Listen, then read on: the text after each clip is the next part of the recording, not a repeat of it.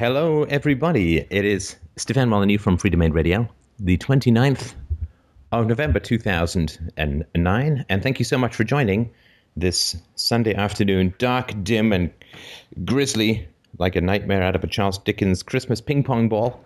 Here I'm Canada, perhaps sunnier and nicer where you are. Judging from the new Freedomain Radio listener map on the new website, it looks like there are some people who are enjoying sunnier climes than I as we head into the dark shock mullet gnaw of uh, winter up here in Canada. So I hope that you've had a chance to have a look at the new website and enjoy it. And thank you again so much to the people who helped out in um, getting it up and running and maintaining it. It's been doing beautifully.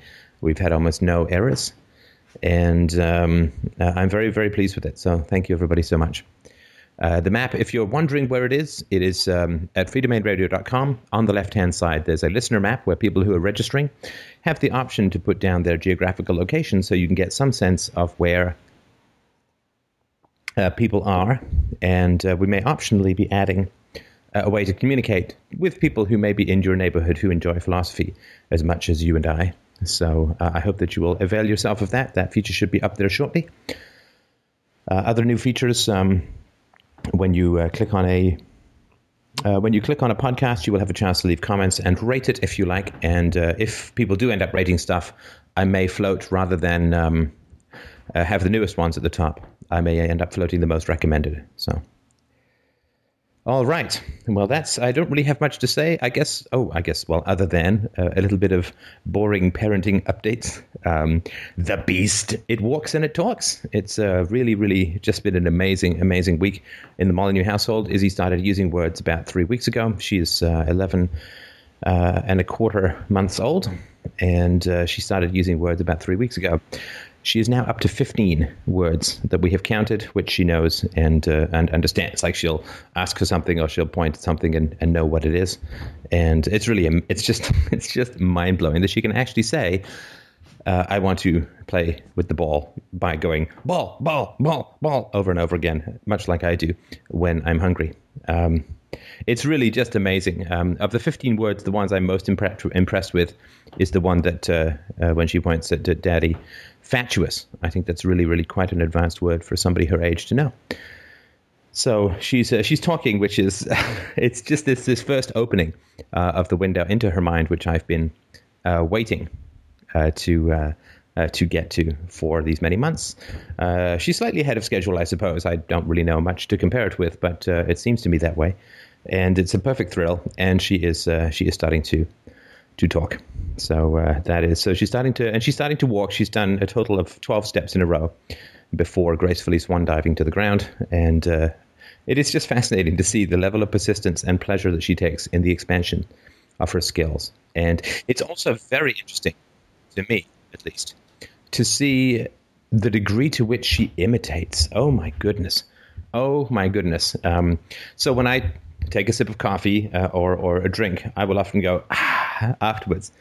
And uh, I didn't realize for a day or two that she was imitating that as well. So she really is sponging up and imitating.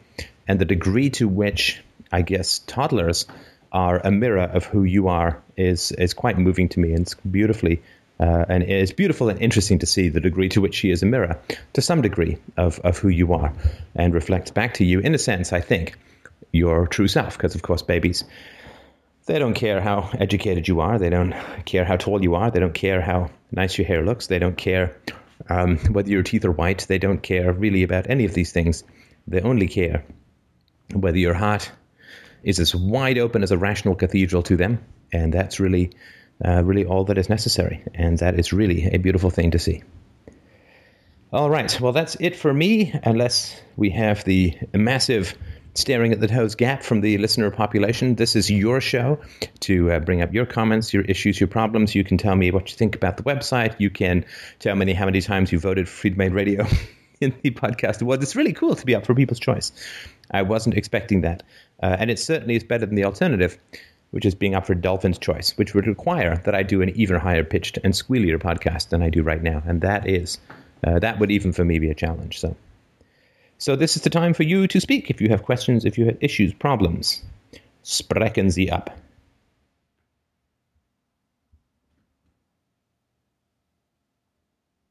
Well, just while we're waiting for people to speak, um, somebody uh, commented in the chat window. I posted a picture of Izzy with with Santa, and they said, "Oh my goodness, I can't believe you introduced her to Santa." And I'm sure that was a joke, but it's uh, yeah, of course. I mean, and I read her stories about Rapunzel and Rumpelstiltskin and so on, which is not to believe that uh, you know seven dwarfs will take care of a saucy black-haired woman, but. Um, uh, it, is interesting. I do want to expose her to uh, uh, issues of, of, fantasy and make believe and magic and all those wonderful things. But I'm not going to tell them to her as if they're true. I'm going to tell them to her as uh, as a story. I think that to me would be uh, the way to go. It's a, it's a fun story, it's an enjoyable story, but I'm not going to tell her that Santa Claus doesn't exist. If she says, "Does Santa Claus exist?" or when she does ask, "Is Santa Claus real?" the purpose for me would not to be to give her the answer any more than the purpose for any teacher would be to give a student the answer. It would be an opening, I think, for a wonderful, wonderful conversation about what's real and what's not real. You know, he's in pictures. Well, is everything that's in pictures real? Well, uh, you know, there's there was a Santa Claus at the mall. It's like, well, that may be true, and certainly people did call him Santa, but when people dress up on Halloween, do they actually turn into witches and goblins? No, they just put costumes on, and it's a fun thing to do. And uh, uh, does that mean that you actually, like, if I put on a pair of wings, can I fly? Uh, no, well, it's just a pair of wings, right? So costumes don't change really who you are, and so it's really just getting her to to reason through the questions. You know, does he uh, does he deliver uh, does he deliver goods to children? Um, well, does he? Could he do it uh, at that speed? Uh, could he go down chimneys or other themes? You know, every house uh, at night. Where would he get the money? Where does he buy it from? And so on. Right? I mean, it would just be ways of asking her questions that um, uh, I think would be a lot more fun than telling her, "Well, there's no such thing as Santa Claus." It's just it'll just get her to to think through it herself. That to me would be uh, would be a lot of fun. Hello. Hello. Um, I've been trying to think this over, but I'm just going to go ahead and say it. Uh, I learned something about myself a few days ago. Um, about this uh, feeling that I, well, I don't know, but uh, I have a theory that I have looked out, looked for relationships, when um, that uh, to make myself feel as if I exist. That you because, look for relationships. Sorry, that means you, you look for relationships to make you feel that you exist. Is that right? Yeah. Go on. And I think that's because uh, my parents uh, neglected me as a child, maybe as an infant. Um, and uh, like like uh, uh just for let's see an example um I really hated uh like when I was a when I was younger like uh an older kind of teen or something a, a kid I I was really big on loyalty to my friends.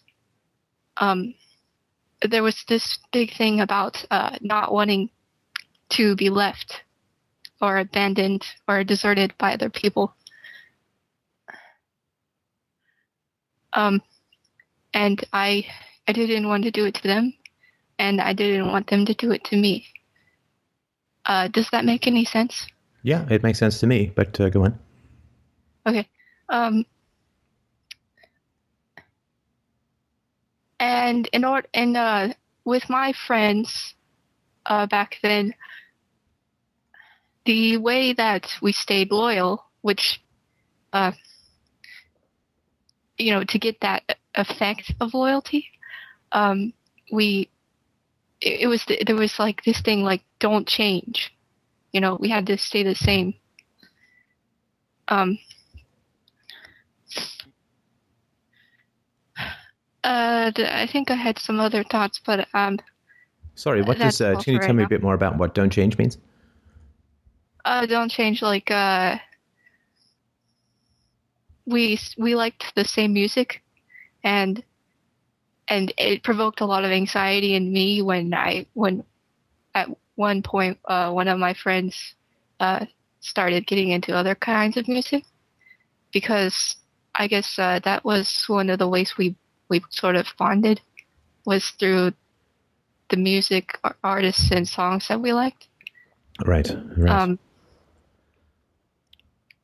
and so when uh when when her interest changed and stuff and she she made that visible uh I, I got really anxious and I thought that she didn't want to she didn't like me as much anymore. She didn't want to be my friend anymore. Things like that. Right. So the loyalty was not in a sense to to intimacy or personhood or principles but the loyalty was to a kind of conformity that if somebody broke out of that conformity it threatened the sort of collective identity of the people who were uh, in a sense, clinging together in this way. Is that a fair way to put it?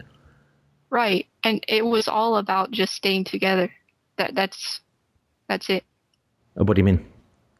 It just just staying together because if I I really hated it the being left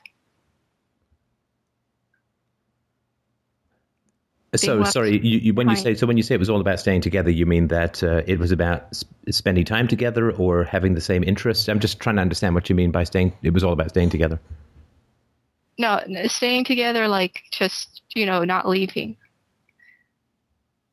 Not sorry, but not. I'm trying to figure out what that means in in in real world practical terms. Does that mean not leaving each other's houses, not leaving a playground? What what does that mean in sort of practical terms? I guess uh, not leaving the relationship. Okay, okay, okay. I think I understand. And was there more that you wanted to add? Uh, would you like some feedback on that? What uh, what would you what would be best for you? Um, I'd like some feedback. Yeah. Right. Well, my understanding is that the studies sh- uh, seem to show that the more insecure the attachment between parent and child, the less a child explores, uh, the, the more a child feels paralyzed, the more insecure the child, and the more separation anxiety or stranger anxiety the child has. Uh, I don't know if you've ever read, but you might want to do some reading on, on that kind of stuff. And again, that's just my, my understanding of it. But so please look into it uh, uh into more detail. But you can find uh, a lot of really great information out there about. Uh, it's usually called attachment disorder. It is when there's not not a proper bonding or intimacy between, usually mother and uh, and child, and it's it has a huge amount of effects upon the uh, the child's uh, the child's development and. Uh, I think it can go it can go one of both ways, and I'm not sure why it goes one way or the other. Um, but I know that for myself, I, I did th- go through a bit of a phase of that um, and it, it, would it would be to do with the fact that my brother, if, if I wasn't there, my brother would often talk about what a great time was had, and so he kind of painted this big portrait of how you know it, everything's a beer commercial whenever you're not there. But then when I would go somewhere, it would be a lot less fun. Uh, I went to a little bit more towards. Um, I preferred to be on my own. I preferred. I, I found. Uh, uh, uh other kids uh, very often as a kid, I found that it was very stressful. I found it, I, and I, I'm actually re-experiencing some of that when I go to the uh, when I go to the library with Isabella and I see these. I mean, the, the kids are just wild. Uh, they're just banging and running, and, and you know, no, no. At least it seems to me, at least, that there's no connection or little connection with their parents, other than the parents issuing a steady stream of "Don't do this, don't do that, do this, don't do that." Um, right. there have been some exceptions. There was one guy the other day who was there, who was an Oriental dad, who was actually a really uh, a really nice guy. Was down there with his kid, and and uh, she and Isabella interacted a little bit, and the, the guy kept her safe. But I'm just constantly having to run blocking guard against uh, these kids careening around with uh, with the baby. And now I, I, she loves it there, so I want to take her there. But it sort of reminds me. Just uh, I found uh, children um, overwhelming for the most part. I found them uh, you know, dangerous. You know, like like a, a wolf cub that's just on the edge of puberty. It's like fun yeah. to play with, but you're just not sure if you're ever going to lose an arm, right? So that was sort of my. So I, yeah. I found it generally less uh, less stressful uh, to to be alone, and of course, like a lot of people. Uh, in my sort of situation, I took refuge in books and, and drawing and fantasy and, and games uh, and so on you know, that typical I have tuberculosis or I'm a traumatized child, so I get a rich imagination kind of stuff that I think is is, is fairly common. But you're right. Some people, of course, do go to uh, to clinging to others, and that does provide a oh. temporary relief. But it is it's very restrictive, right? It's very conformist, and it's very hard to grow in that kind of really tight embrace. Right. Uh, I actually have a kind of hybrid because I mean I do I did all that like I grew up that way, the way you said, but I I always wanted uh, at least one friend like that I could be really close with, or or that I I thought I would be really close with, you know, just Right. somebody, yeah. And and and to have more than um more than a few friends is really stressful. Just the idea for me, it still is. Right. Um, Right. yeah. Well, I'm sorry to interrupt, but it, it just struck me, and tell Okay. me if this is the case for you as well, because I think this. I'm trying to figure out. I'm not sort of trying to say our experiences are the same. We are one, but I'm just trying to make sure I, I sort of understand or try to empathize with where you were based on some things that happened to me. I know it sounds a little bit like I'm trying to sort of talk about my stuff, but you can tell me if it if it if it fits with you at all. When I was in England, after I was in uh, boarding school, uh, I was in public school, and then we moved to Canada. For the couple of years that I was in public school, I think eight to eleven, or nine to eleven, um, I, I wrote a lot of stories and uh, uh, and uh, was uh, my language skills were very advanced, and so I was sort of hived off from the class as a whole. And another guy who was also very advanced uh, was. Um, uh, was hived off with me, and we were sort of given our own little area in the in the in the paint sort of section, in the art section at the back of the class, where we could sort of read books because we were just so bored with the stuff that everything everyone else was reading. We were reading like I don't know three or four grades ahead and whatever. And um, and this guy, this kid's name was Bruce, and and I thought we were pretty close. I mean, I, you know, we we basically it was he and I in our own little classroom, uh, reading and writing, and you know, we sort of got to know each other and chatted and so on. It's actually quite nice. And then uh, at one point, I, you know, we were given books to read, and I just said, ah, you know, I'd like something more challenging. I read this uh, years ago, and so uh, I think the teacher got a little upset, maybe uh, at our precociousness or my precociousness, I suppose. And she advanced. She, she said, uh, "Okay, read this," you know, and, and it was really it was a tough it was a tough read. It was pretty advanced. Uh, actually, it was very advanced, and uh, we were supposed to write a book report on it. It seemed a little punitive, and I was a little surprised, but actually ended up really enjoying the book. I can't even remember remember what it was, but um, and and this Bruce, uh, the Bruce kid, you know, after this has been like six months, we've been in this little classroom together, pretty much uh, reading and chatting and all that. Uh, he got really mad at me because I had said that I was bored with the stuff we were getting. And he got really mad at me, and he's like, "Well, why did you bring that up? Now we've got this stupid book report to write." And he got really huffy, and he did- didn't talk to me for the rest of the year almost. I mean, and I found it really, really surprising that you could feel like you had these relationships. But if something happened that, that displeased the other person, it was like wham, like a decapitation, like a guillotine of any kind of cord between you. And I found that to be really surprising, and that made me a lot uh, quite cautious and shy. Uh, that those experiences. This is just the one that came up with. I could think of quite a few others, but Yeah. Um, that kind of reminds me of recent relationships where the person, uh, for whatever reason, I haven't figured it out, you know, um, but they just like they get mad and and they want to leave. I mean, they don't want to like leave the relationship, but they'll stop talking to me. well, to me, that's leaving the relationship. I mean, the only do you know what I mean? Oh, like if they if they, this kid and I we didn't have a friendship anymore. In fact, it was really instead of it being kind of pleasant, it was actually really uncomfortable. I wanted to go back into the regular classroom because sitting alone with this huffy kid. I mean, the, the degree to which he just got mad and then held on to this grudge, like you know, you think it's going to fade away after a day or two, and you you'll be best buds again or whatever. But I just found that this kind of stuff, um, that relationships, no matter how much you in- invested in them, it was like you know, it was like pouring sand into a bucket with no ho- with no bottom. You know, it would just it would go right through. You keep pouring stuff in, pouring stuff in, and it would never fill up. You'd never build up any any capital in the relationship because when the other person would get upset, it would be just like bam, like like it was like you were you're dead to me now. You know, you get that freedom kiss on both cheeks or something. And I just found that to be to be to be ter- terrifyingly common. And to me, uh, that Yeah. indicated uh, a lot of you know what I would now call attachment disorders. You know, again, just as an amateur, but uh, I think uh, I think that is very common, and that has, as you're right, that has very big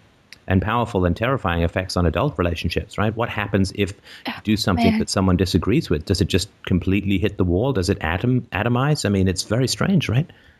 Yeah, and I'm like on the opposite end of that particular spectrum. I when a person does that, I have this real strong, like freaking strong urge to just go to them and be like, "Please, can I talk to you?" kind of thing. And like since I learned RTR, it's uh, I'll, I'll say you know how I feel and stuff. But I get really like panicky, you know, desperate kind of like uh, um and I've always kind of had that with people who have left because it has happened a lot. Right. Um and I don't know I haven't figured that out, you know. What, what do you think about that that side? Sorry, you mean the the panicky, the desperation? What do you mean? Yeah, like uh yeah. It- it- It's like I didn't uh, it's like I don't accept that it's over. Right, right.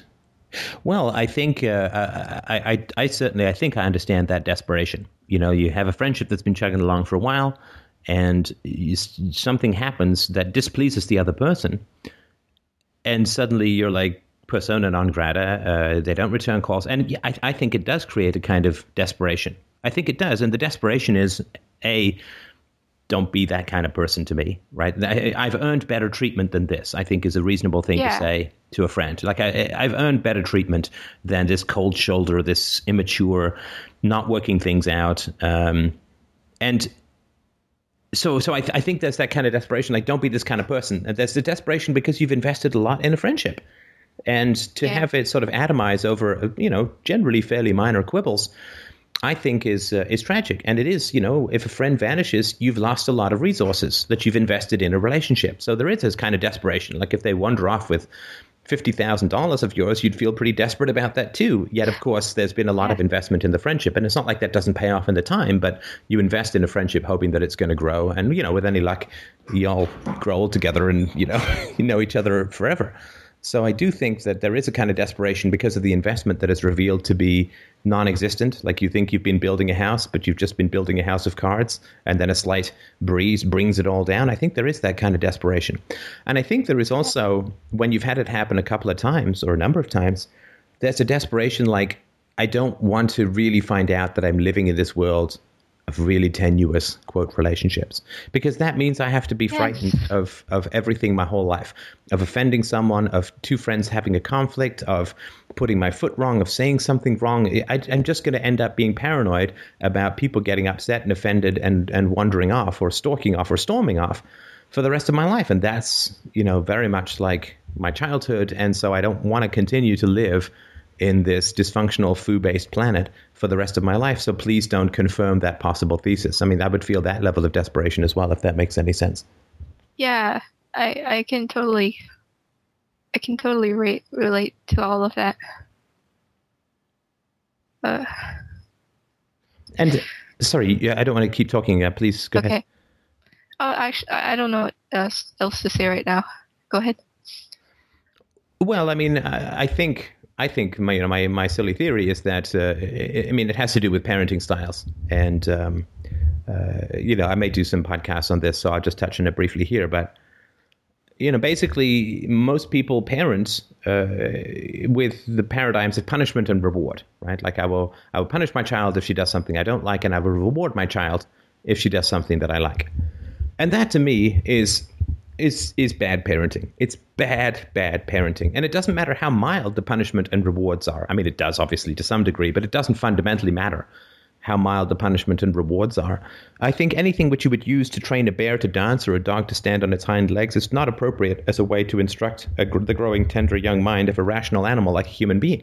We should not use dog training techniques with human children. That's just not appropriate. We don't feed them in a bowl on the floor. We don't put collars on them, and we should not teach them with punishments and reward systems that are more appropriate to animals. Um, so I think that people are in this punishment and reward uh, system, and uh, that punishment and reward system fundamentally is around the exercise of power uh, on the part of the parent. And the problem, of course, is that system only works as long as the child is dependent upon the power of the parent, right? So when the child gets older and the child is no the child no longer relies upon the parents for punishments and rewards, then the teenager uh, is going to turn around and give punishments and rewards back to the parents. Now the teenager has growing power and independence, and so he's been taught that the way you deal with conflicts is punishments and reward, and you exercise power over another human being in order to quote negotiate or solve problems. It doesn't solve any problems, of course. But um, the the punishment and reward system is just it's wretched. It's it's appropriate to animals, and uh, it is entirely inappropriate to adults. And the reason that I'm bringing this up is that one of the most fundamental punishments that a child can receive is the uh, the threat of the withdrawal of parental affection or the actual withdrawal of parental affection. That is the greatest and most terrifying. I mean, anything anything is better than that, right? If, if yeah. being hit by a parent is better than the parent not caring about you anymore because you yeah. can survive being hit as long as you get fed, but you can't survive not being fed and sheltered uh, as a child. So, uh, so the ultimate punishment, uh, worse than anything, uh, uh, is is the withdrawal of parental affection. And I think that it is a very common uh, it is a very common punishment, the withdrawal or threat of withdrawal of parental affection. And it's really, that really terrifying. Makes a lot of sense. Sorry, go ahead. Yeah, that is. It, it makes a lot of sense. Uh, before I forget, I want to I want to try to bring something together. This, I mean, I'm applying what you say to my life, right? And I'm thinking, you know, maybe I'm, maybe this is like a Simon the Boxer thing. Maybe I pick people who are kind of like, who I, I give them power, and it's tenuous, and I just keep repeating that kind of code pond or something. I was thinking before before that I was thinking um, that maybe I'm seeking out some kind of uh, affection that I can't get. Um, but I don't know. Uh, is that making making any I sense? I think it does. Yeah, I think I think it does. I think it does. And so let, us see if we can. I think try and tie these things together. So so we're taught that if somebody if we do something that displeases our parents, not everybody, but very often, they will um, they will reward us when we please them, and they will punish us when uh, we don't please them. And um, so when we become adults, we're just used to uh, to punishment. We're not used to negotiation. We've not been taught how to negotiate. I mean, I must say that uh, it, it, there has been no conceivable instance or situation under which my daughter has ever been in need of any kind of punishment at all. There has never been a single conceivable situation where she has been in need of any kind of punishment whatsoever. And of course, they used to say this about wives that you would train your wives, right, in that Shakespearean fashion, right, that you would you would train your wives uh, and you would need to punish them and reward them to break their spirit and break their will to make them obedient because uh, because they needed to be trained. And in the future, and of course now we we consider this and rightly so completely barbaric. And in the future, the fact that we look at children as as beasts that need to be punished and rewarded uh, in order to elicit desired behavior, it will be looked at as astonishingly brutal and primitive uh, in the future. I mean, it's, she she needs she needs no punishment. There's nothing that she can do that is remotely and and I think as a result of that that she's never she's never uh, been exposed to a harsh word. She's never had anyone raise she, their voices at her. She's never been punished. She's never had a withdrawal of affection. She's just consistently been, you know, showered with with love and and uh, enthusiasm and all that. And as a result, she completely missed a phase that is considered to be typical uh, in children, which is the phrase of separation anxiety. When, uh, if the child is out of sight of the mother, usually, or uh, I guess the father, if he's the primary caregiver, then the child will become anxious and hysterical and and so on. And uh, this uh, she's she's not had at all. Um, she's not had at all. Uh, I was grocery shopping the other day and packing up the groceries with you know twenty two pound baby in your arm can be a bit of a challenge, especially if she's squirmy and I don't feel comfortable putting her down in that environment. Uh, and uh, fortunately, there was a there's a woman there who's taken a real shine to Isabella, and so she took her and she took her off to chat with other people while I loaded up the groceries for ten minutes or so. And uh, when I took uh, Christina out for her birthday, um, we went to a restaurant, and the waitress took her for 15 minutes or so to another room, and they're just passing her around, and and she she'd never had any complaints uh, at all. Uh, so she has no separation anxiety, and I think that's because we don't ever uh, I mean, it's inconceivable to threaten her with any kind of withdrawal of affection because she can't do anything wrong. She's a baby and she's incredibly enthusiastic to learn and grow and mature. So there's nothing that we need to do to shape who she is. There's nothing that we need to do to correct who she is because um, uh, we're incredibly happy with who she is and incredibly uh, uh, uh grateful and wonderful to have her. Uh, grateful and and and happy to have her in her in our lives. So I think when people are adults, if they've gone through this this paradigm of punishment and reward, punishment and reward for pleasing or displeasing others, when they feel displeased in a relationship, they literally have no language, they have no knowledge, they have no understanding of what to do. The only thing they can do is model what was done to them. When there's a conflict, you you either attack or you withdraw. You do not negotiate. You either punish through uh, passive aggressive withdrawal or you punish through uh, active uh, attack. Uh, and really, that's that's uh, the exercise of power is the only thing. It's the only method that people have to resolve disputes. Exercise power, dominance. Exercise power, dominance. I exist, you don't. I win, you lose, or you win, I lose. Yeah. Dominance or submission. That's all people have. And then we say, well, I wonder why people need, have this knee jerk reaction where they turn to the exercise of power in the social context to solve problems. We have a problem of poverty. Let's take people's money and impose power, right? Uh, when I right. say in shows, as I often do, it's you know people they can't think of any other solution than than state the state, right? But the reason for that is that this is how they've grown up. The imposition of power is the only way to solve conflicts, disputes, or problems and therefore, that's what they do in their personal relationships. That's what they do at work. That's why we have this hierarchical boss employee structure, which is economically ridiculous and medieval. And this is why we have the state. And also, this is why we have religion. Uh, how do I get my kids to submit when my power is waning? while I invent an omnipotent friend who's going to take care of them, and they will forever be infants to his uh, endless glory. And so, I, I, what I see being played out is the lack of negotiation, lack of respect for children. Uh, children you know, people have, have sent me emails and so on in for a variety of ways about parenting, and have said, "Well, um, so what are you saying? What, what, are you saying? Are you saying that we should treat children as adults? No, I'm not saying that at all. That would be a ridiculous thing to say because all the adults who are in my life are there voluntarily, right? We need mm-hmm. to treat children much better than we treat adults. We need to treat treat treat, uh, treat children with more respect and dignity than we treat adults because adults have the chance to leave us and children don't, right? So if you want if if you're a husband and your wife is is not there voluntarily, it's an arranged marriage or something.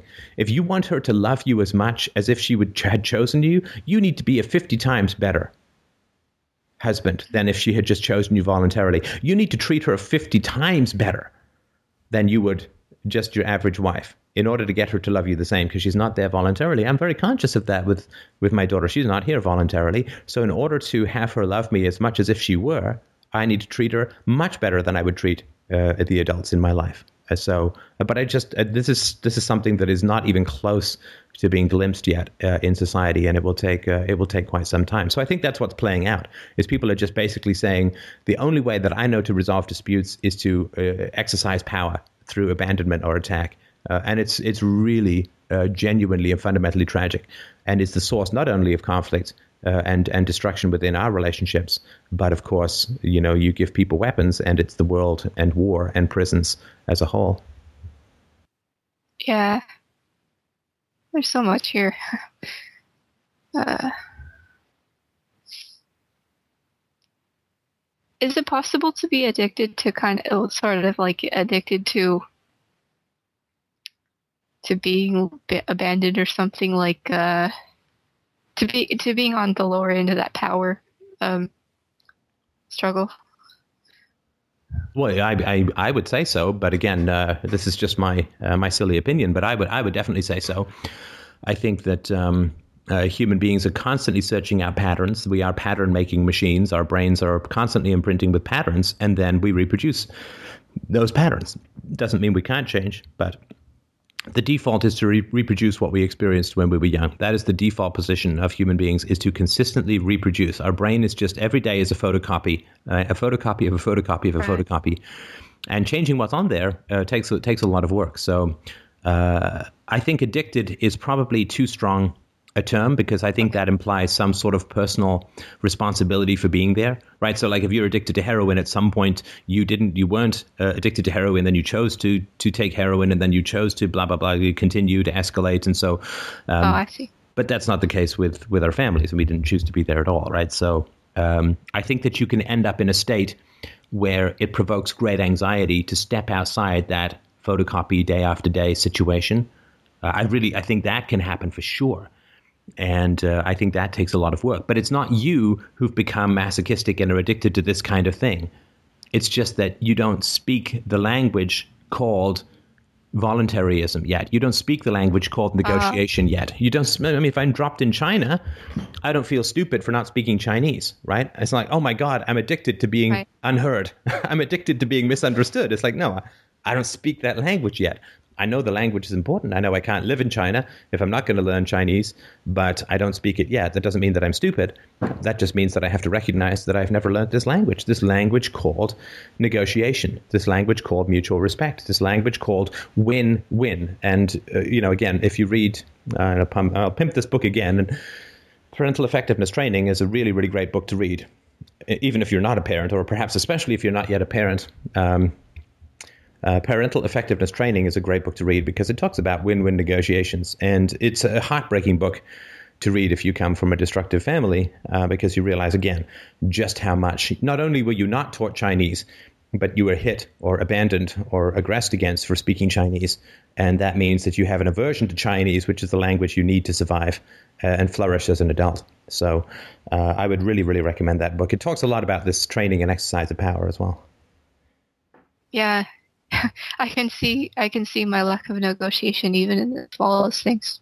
Like uh, it shows up even in such things like economic uh, trades and things like that. Yeah. Right. Um. Yeah. Also, uh, the book Outliers by um, Malcolm Gladwell is also very good. Uh, he talks about the degree to which um, uh, children are taught how to negotiate by their parents, and uh, that the greatest differentiator between success and failure is the style uh, of parenting that the person receives. Uh, and uh, it's re- it's really really fascinating stuff. Uh, plus, you know, Okay, uh, stuff in about music. What book is it again? It's called Outliers, um, O U T L I E R S, by Malcolm Okay. Gladwell. Thanks. Oh, you're welcome. And uh, uh, again, if you can talk to uh, um, a therapist about this, I'm sure it would be great. You know, but keep a journal.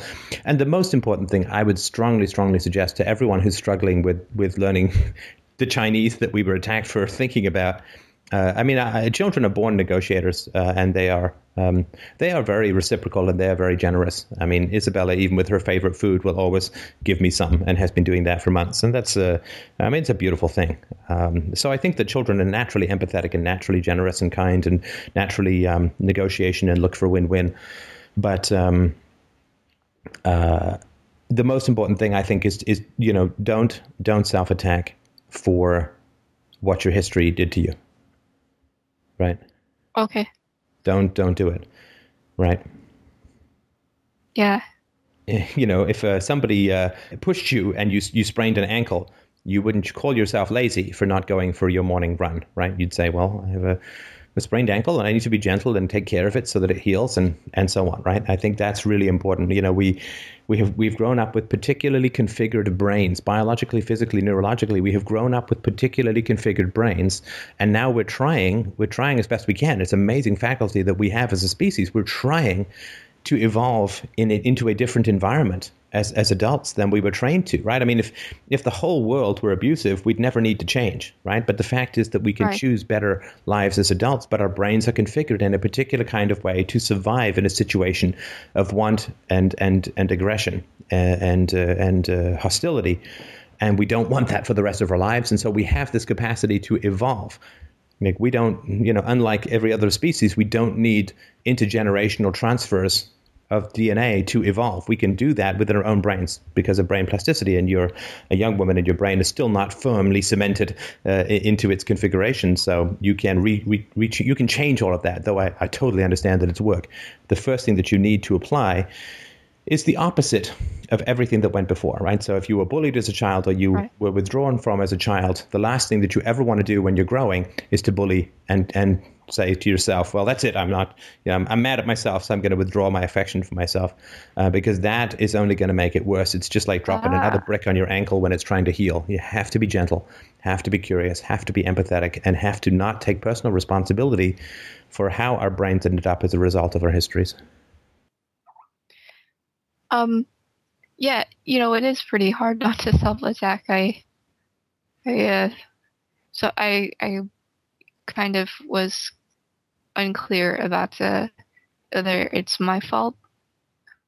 Uh, for like, I'm, I'm the clingy one. I'm the one who just needs people too much or something. or just not, not people, just like I don't know, too deep or something, something like that. Yeah, I mean, you're going to want to apply labels to yourself like I'm needy, I'm clingy, I'm addicted to this, I'm you know, I can't handle Yeah. relationships. I'm bad at negotiating. I, I, I, you know, like, and if you had raised yourself, then I would say absolutely it's your fault. If you were your own parent, right, then I would say completely. If you split yourself in two and you were born with a twin who was 40 or 30 and raised you, then, then you were that person too. But, you know, I think that uh, uh, that's not possible on, on, every, on, on many levels. And so I think that we, you know, we need we need to be just, right? Justice is one of the most challenging aspects of philosophy. Justice, justice, justice, which means the correct assignation of moral responsibility. Right? Right. We, we we want to be just. We want to be fair. Right? And to to blame ourselves for stuff that was done unto us is uh, fundamentally unjust. It's unjust right? And I, we want that virtue called justice, and justice relies on honesty. And honesty is was it my responsibility for how I was raised? Well, of course, bad parents will always want you to feel that it's your responsibility, right? Why was I yelling at you? Because you're a bad kid. You made me yell at you. You were disobedient. You didn't listen. You were willful. You were blah, blah, blah. You know, the list goes on and on, right? Uh huh. right? So of course, Yeah. and and as kids, we're like, well, I, I better swallow this jagged little pill called this label because if I don't, the attacks are only going to escalate, right? Right. So of course, that's what we have to pretend. We have to pretend it's our fault when we're kids because otherwise, you know, if we say no, no, no, come on, you're the adult here, I'm the kid. It's your responsibility to manage and control your own behavior, and you can't you can't blame me for you getting angry. You can't blame me for you yelling. You can't blame me for you hitting. That's ridiculous right? I mean, you would never allow me to have that excuse, and I'm eight, right? If I say, well, so and so made me do this, you'd say, well, if so and so jumped off the bridge, would you jump too? Right? So parents don't allow children to create the excuse called other people made me do it. But then parents, not all, but a lot of parents will then say, but I get angry because my kids are bad. My kids bug me. They frustrate me. They don't listen. They don't show me respect. They're not good and th- this is this is where I put the parental responsibility there. You can't hold an eight-year-old child to a standard that you're not holding yourself to as a 30-year-old or 40-year-old. I mean, you can, but it's ridiculous, right? Right. Now, if if your parents say, "Well, I get mad at you because you weren't listening, and, and I yelled at you because you were you were being mouthy," well, that's fine. But then you can say, "Well, I shoplifted because other kids were doing it. It's their fault. I shoplifted because you didn't give me enough allowance." And if the parent says, "Well, that makes complete sense to me. Go for it," but of course they don't, right? They say, well, no, it's your responsibility. We can't assign kids more responsibility than we as adults take. That's something I'm pretty conscious of, right? So we have to be just and we have to be fair and we have to be honest that it is not our fault. The, the, the family environment uh, that we grow up in is not our fault, is not our responsibility, is not, does not stick to us in any way, shape, or form. It is a breeze that blows past us and often blows us over, but it doesn't stick to us any more than the wind does. It's just dodgeball. Okay. It's you know we, we're not responsible for it. The construction of the family environment, the system of negotiation or punishment and reward is entirely and completely and totally the responsibility of the parents. It is not at all the responsibility of the child. Isabella is not responsible for any of the decisions that I make as a parent at all in any way, shape, or form. I don't cede that power to anyone. Nobody is responsible for the decisions that I make except me. That is the pride that I take in what I do as an adult. And and if mistakes are made, I will own them. They are my mistakes, right? I don't even want to give my mistakes away to other people. That's why I'm so selfish about hanging on to to those choices. But it isn't it's not Isabella's responsibility. It will never be her responsibility, the emotional tenor of the household. That is the responsibility of my wife and I and. It, it, it, that's that's our job. We will never ever get to say to her, and we never will say to her, "I did this because of you." Now we're Yeah. told that, but it's not true. It's not true. Parents are responsible. Adults are responsible for their behaviors. Children are not responsible for the behaviors of adults, right? Like we would completely understand that some new second day on the job fry cook is not responsible for the international marketing decisions of McDonald's, right? Right. I mean, if if they start some ad campaign that completely flops, does it make any sense to say to the second day on the job fry cook, "It's your fault that it didn't work out. This didn't work out because you're not doing your job, because you're a bad fry cook," right? Right. It would be ridiculous. It's the responsibility yeah. of the executives, the board of directors, and to some degree, the more populous shareholders, right? Right. And so blaming people at the bottom of the power structure for the environment of the power structure is completely crazy. It's like blaming second graders for public school, right? Which I think people do. Uh, oh, well, some people like, will oh, say, well, yeah, public school is bad because children are mouthy or disobedient or whatever, for sure, but it's ridiculous, yeah. right? Yeah, it is. So, you know, justice and honesty are very, very important virtues to pursue. And the honesty is that, of course, you're not responsible for how you were raised. Of course, you're not responsible. The power differentiation is huge. I didn't even really understand it until I became a parent just how enormous the power differential is. The power differential between parent and child is mind blowing. It is bigger than anything I've ever thought of or imagined or experienced, particularly in the age before we can remember, right? When when babies can't even pick themselves up or turn themselves over or anything, right? And uh, right. Uh, so the idea that, uh, um, and of course, you know, before the age of two or three is when a lot of this uh, personality is is is cemented, right? I mean, before the age of five in particular. And there's no conceivable way that a child of, of two or three or four is responsible for the emotional tone of the household. Um, I mean, it's it's completely ridiculous uh, premise, and it's an embarrassing premise to even have to point out. But unfortunately, when people act badly, the first person they want to blame is anyone other than themselves. Of course, right? So when a parent acts badly towards a child, oh, I mean, I can't imagine it, but it must just be unbelievably awful to have yelled at and frightened your child, to have hit your child or something. I can't, I can't conceive of it. I mean, I went through it, but I can't conceive of it as a parent. I mean, the idea of treating my daughter with anything other than gentleness and humor, good humor and respect and joy is, is, it's, it's unthinkable. I can't, I can't even comprehend it. But it, you know, you, you must feel so bad as a parent if you do that. You must just feel deep down so wretched, like this is not how I wanted my life to be. And if you're not a mature person and you won't take responsibility, the kind of responsibility that you always inflict upon others, particularly your children, then you've got to find someone to blame for why you acted badly. It can't be your fault. It's got to be someone else's fault. And the only other person in the interaction was, boom, your kid. It's got to be her fault. Yeah. Well, Atlas Shrugged to me is about shrugging that off. Nothing to do with the state, because the state is all just an effect of that. Hey, I was not responsible for how I was raised. Not even 1%, not even half a percent, no percent at all. The fry cook is more responsible for the share price of McDonald's on his second day than I was for the emotional tenor of my household. Right. I'm more convinced of that now than I was before I became a father.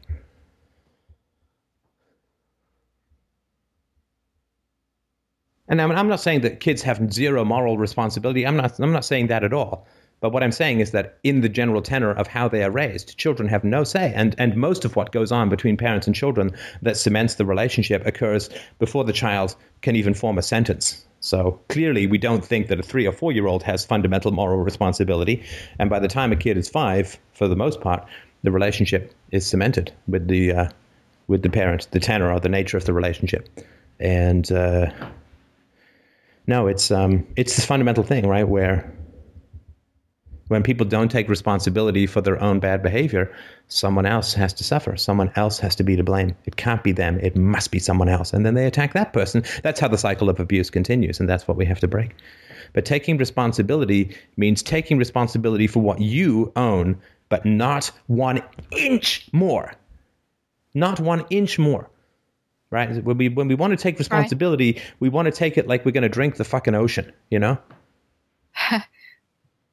But that's that's that's yeah. also unjust. We take responsibility for what we own, for what we own, and not one fucking inch more, not one inch more. Right. And we don't own our parenting as kids. Hmm.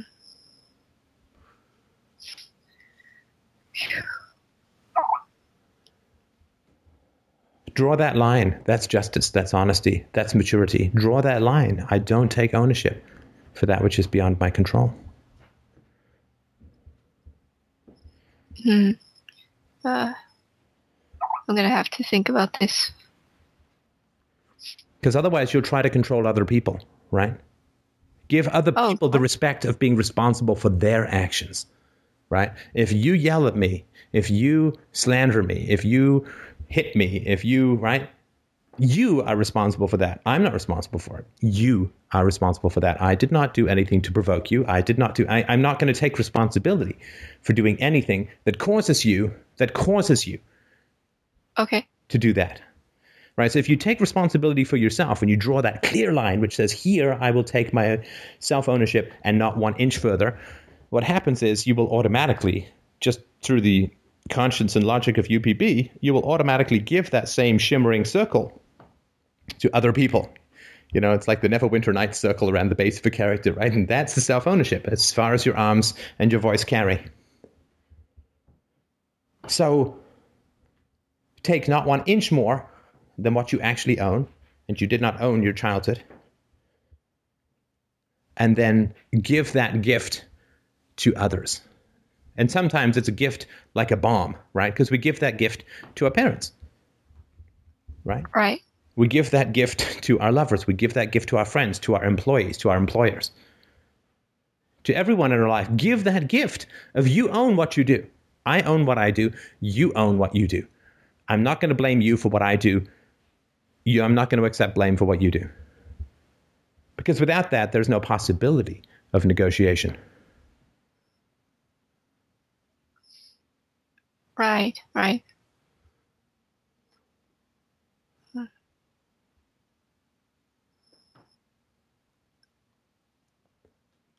Uh, thanks. Thank you, Steph. You're welcome. I hope that uh, that's helpful. You know, providing the gift of self ownership in your relationship is uh, is absolutely essential. People are willing. You know, they they may try and blame you. They may say, "Well, you because you did this, I did that." No, no, no, no, no, no, no, no, no. I mean that that's that's a turtles all the way down. That's an infinite regression problem, right? That's determinism, right? Yeah. Yet, of course, Yeah, people yeah. say, well, I did this because you did that because they have a judgment about what you did. But if everything is provoked by something else, then no one can have any judgment about what was done because it's all just dominoes falling, right? Well, so just nonsense, right? They can't say you Right. have self ownership and you're responsible for provoking me, and I don't have self ownership, so I'm not responsible for how I reacted. I mean, that's just ridiculous, right? That's a, just don't accept that. Don't accept that in your relationships. People will try it all the time. But just don't accept it. Give the people the gift of saying, no, no, no. Look, I understand why you'd want to do that, but you are responsible for. I'm responsible for what I did, and you're responsible for what you did. I mean, let's not play this game where I'm a domino that falls on you, and then you. I mean, that's just silly. Right? We have to have that glowing circle of self ownership. We have to have a self. We have to have an I for an I love you. We have to have a self. Otherwise, there's nothing to negotiate with, or for, or about. Yeah, I can also imagine, you know, just maybe uh, taking all this blame, uh, you know, as a kid, and uh, just, uh, you know, being neglected and everything. That's probably the source of feeling like I don't exist, like I'm not alive.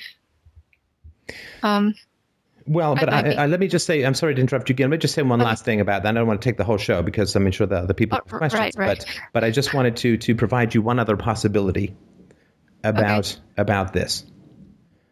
Um, I would submit that it was not being abandoned by your parents that made you feel like you didn't exist, but it was actually being with your parents. It's a possibility, just a theory, but but just try it on and see if it makes any sense, right? Because when you're actually separate from people, then you actually have some identity. Right? It's not a great, it's not as good as being connected to people, but you have some identity. You can read a book, you can watch some TV, you can go for a run, you what you can play a game, whatever. You can go over to a friend's place if you're uh, quote abandoned, right?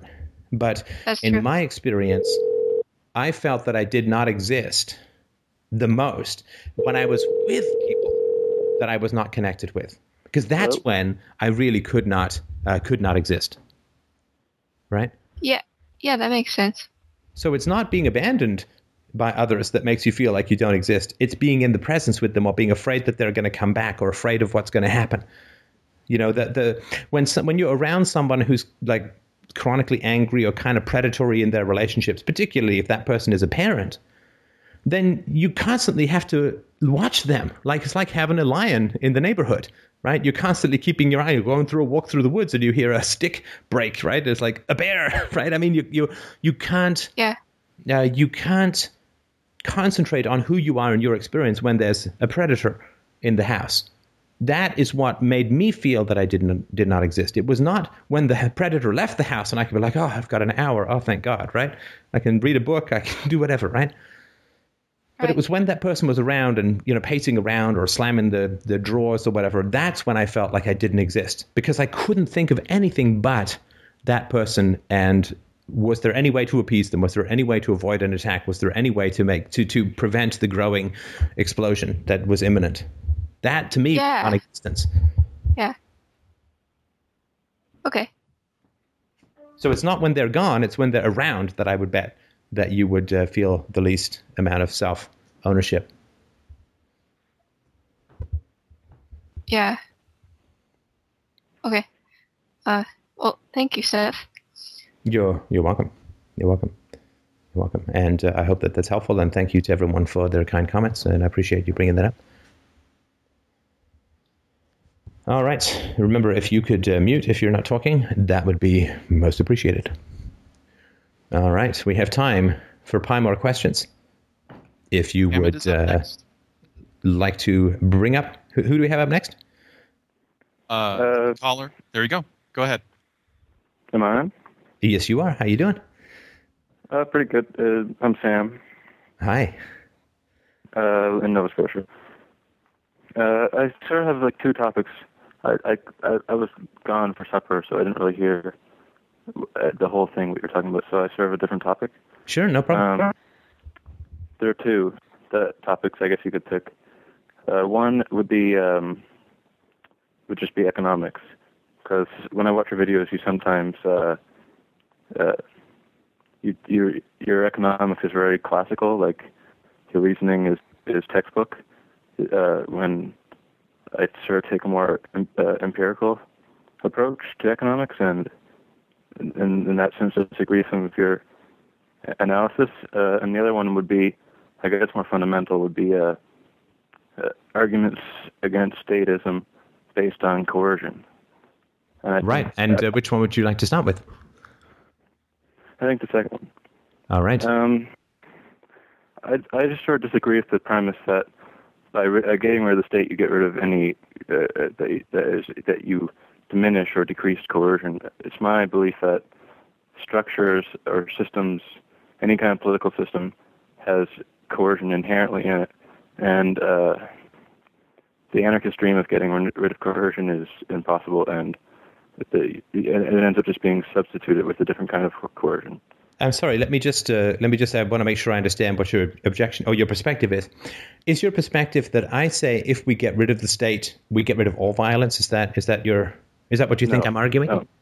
Well, no. Um, in fact, I'm sort of getting this from uh, a three-way video you did once. Uh, and the, I forget the person's name, but he had written a book called The Coercionless Society or Coercion-Free Society, and that sort of got my thinking. Um, the idea that, uh, you, you, just just as an example, taxes. Uh, if you don't want to pay them, uh, most people just pay them mindlessly. Uh, but taxes, if you don't want to pay them, is in effect the government putting a gun to their head, right? Um, but in a sense, paying for anything. Sorry, uh, and I'm going to just because I want to make sure that that we're precise at the beginning, because otherwise we end up talking about two different things. Is your argument that even if the government wasn't forcing people to pay, say, 40% taxes, that they would continue to pay it mindlessly? Is that right? Uh, no, not at all. I'm just saying that the uh, the market forces are themselves a type of force. Uh, Okay, wait, wait. No, let's let's do- hang on. Sorry, I just want to make sure that I'm I'm understanding what you're saying at the beginning, and I'm not trying to sort of uh, throw you off, or I'm I'm really just genuinely trying to understand it. Because you said most people pay taxes mindlessly, but if you don't want to, then there's a gun to your head. Is that was that your argument? Well, there's really a gun to the head in both situations. Um, It's just that the one is a, one one individual is more aware of the gun. Other people are. I don't know why other people pay taxes. Maybe they just are accepting of the fact, or maybe they don't think about it. Um, but well, no, they sure pay taxes because there's a gun in the room, right? E- Even if they're not, uh, you ask anyone what happens if you don't pay taxes, they say, well, you get in deep shit from the from the, the from the cats in blue, right? But you'd agree that there's definitely people out there who say I pay taxes because I'm patriotic and I want to support public uh, social programs and stuff like that. I mean, there are those people. Absolutely, is- for sure. This, isn't what I'm t- I want to talk about. I want to talk about uh, fundamentally what you want to do. What you're advocating is a replacement of, uh, and you say this all the time because you're not you're not advocating chaos. You're advocating some sort of system, and the system you're advocating is basically a voluntary free market system. Well, that- sorry, that's the result, right? I'm, uh, you know, like if uh, uh, if if if I cure a guy from lung cancer and he then ends up being a marathon runner, my goal is not for him to be a marathon runner. My goal is to cure him of lung cancer. So uh, uh, the results of curing him from lung cancer may be X, Y, and Z, but th- that is not my goal. My goal is to cure him of lung cancer. My goal uh, is uh, to advocate for a society that rejects the use of force in solving problems. Uh, I am anti-violence, anti the initiation of force. I do have some thoughts about what might result from that for sure, but my goal is not a stateless society. My goal is uh, a society that has rational uh, and true uh, principles as its way Right. of approaching problems. But yeah, but this is just a, it's the corollary. Okay, um, my, but my premise or where I disagree with you is the idea that uh, that, a free market society, completely free market society, is in any way uh, less coercive or, or exists with less force inherent in it. Okay, so let me understand this uh, to make sure I really get your argument. So you're saying that the gun to your head in terms of taxation is synonymous with voluntary, non-violent transactions. That that there's violence in both transactions. Is that right? Uh, well, in their second descriptions, you, your words were loaded. I wouldn't uh, use. I mean, you qualified it in such a way that I'd have to disagree. Uh, but fundamentally, I, I argue that the the, the the dynamics are different, but ultimately, um, the violence inherent inside a stateless society or a free market society uh, is uh, as much uh, or greater or lesser than, but Sorry, and uh, I just I, I'm you're just using phrases that I don't understand. I want to make sure I'm I'm really following what you're saying. What do you mean by inherent violence? Because clearly, the gun in the room with regards to mean- I mean- taxation, you and I would accept as as as explicit and and in your face, so to speak, violence. What do you mean by inherent violence? I mean, inescapable within the definition of the system. I mean, No, but but Uh, what I mean is, how does it show up? So let's say I go to the uh, uh, I go to the the uh, street corner and I drop a quarter into a newspaper vending machine and I pick up a paper. That is an example of a free market transaction. No one's forcing me to do it. Uh, I'm taking my quarter and I'm putting it in the vending machine and I'm getting my newspaper. And you're saying there's violence inherent in that uh, interaction. Can you help me understand that? well, obviously, I don't think every single transaction in free market society is uh, is as violent as uh, as violent as any other transaction. Sorry, but so you're saying it's not as violent, but please tell me where the violence is in that interaction. I can I can give you an example. Yeah, please. Um, uh, competitive forces are themselves, in every sense, um, involuntary. It, it, it's the business's desire and what they want to do to uh, make as much profit as possible. They want to maximize their profits, but competitive forces uh, mean that they have to cut costs and uh, lower their prices. And if they refuse to lower their prices, then they're driven out of the market, and uh, you know, worst case scenario, they might end up on the streets without a source of income and starve to death, or go and join gang gangs, or go on, uh, be, basically their life is ruined because I'm sorry to interrupt you again. I just want to make because you, you again you're packing a lot into what you're saying, and I'm really just trying to understand it. So, uh, are you saying that that every business wants to simply maximize uh, its profit, uh, and and it, in order to do that, it, it has to reduce costs, and if it can't find a market for its products, then um, the business fails, and people have to find something else to do or whatever. Is that right? basically what I'm saying is that it's uh, a business is forced to lower the prices involuntarily. No, no, But, no, no, uh, no. Wait, wait, wait. Forced. What, what does that mean? Forced? well- Who's- forcing them? Um, the market Like, who's got the gun? Who's got the gun? Well, in the case of a market, uh, like I said, I still think it's violent, but I don't think it's perfectly analogous with the state. However, the person, uh, I, I would disagree with the analogy of a gun. In this case, I would think of it more of like an extortion, where if you don't. No, no. Who's going to? Because if you're going to compare it, like with statist violence, if I don't pay my taxes, guys come to my house with guns. So I know who the guys with the guns are in that situation, right? So Right, if and- if and- uh, and if somebody doesn't want to buy, like if I paint a paint, if I paint a painting and I put it out on my front lawn and I say, give me a hundred bucks for this painting. And nobody, you know, it's a it's a bad painting of an Elvis clown in, in black velvet or whatever, some some painting that nobody wants. It's a really bad painting, uh, and nobody um, nobody wants to buy my painting for hundred dollars. Who's got the gun? Right, I know who's got the gun with the government. It's the cats in blue who will come if I don't pay my taxes.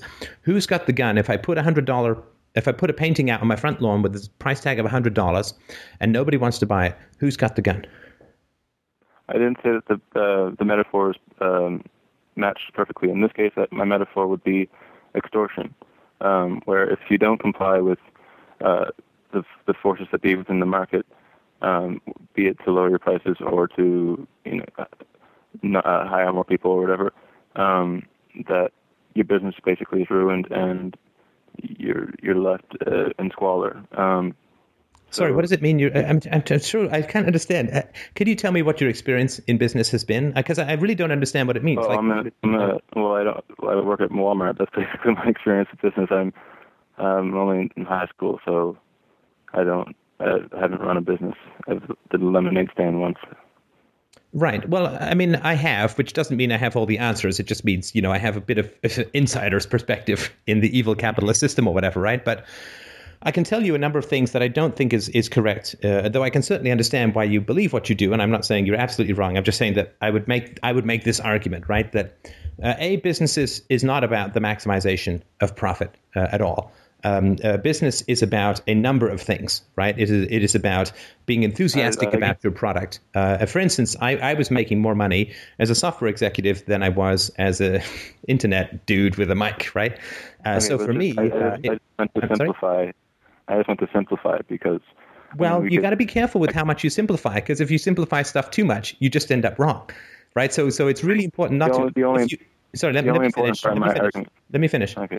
If you look at a company like Ferrari, they're not at all interested in lowering their prices. In fact, some companies are very interested in increasing their prices because they have, you know, prestige, you know, like uh, Rolex watches, you know, have this Oh, amazing. Like they want to increase their prices because it is around prestige. Now that doesn't mean that they're going to increase them uh, sort of senselessly. They have to sort of maintain quality. Hermes purses or, um, uh, you know, uh, Lamborghinis are ridiculously expensive, uh, and so they're not interested in lowering their prices because there's a particular niche. Companies do a lot of stuff that uh, is uh, charitable and um, and generous. I mean, it's partly for image, but it's also partly because people have a lot more in, in their life than the mere maximization of profit. If everybody was just into maximizing profit, we'd all be dead, you know, in a hundred years because nobody would have any children because children are expensive and time consuming. It's like taking on a second job, you know, with no pay. Sorry, go ahead. let me amend. Let me amend what I said then. Instead of uh, because I just said that because it, just to simplify things. I mean, we could nitpick or do nuance, but whatever. To amend it, I'll just say businesses do what they do. Instead of max, to maximize profit, let me amend it to say businesses do what they do to avoid bankruptcy or to avoid uh, failure. Uh, that's that would be. I mean, that would be harder to nitpick. Right, and so an analogy would be that um, a lot of people, like who are married, or uh, do do you have a girlfriend at the moment? Pardon? Do you have a girlfriend at the moment? Okay, so you obviously, I assume, don't want your girlfriend to break up with you, right? No. Okay, good. So, um, so you're going to act in ways that, to some degree, are going to be pleasing to her. Obviously, you're not, you know, completely to to to the detriment of your own satisfaction.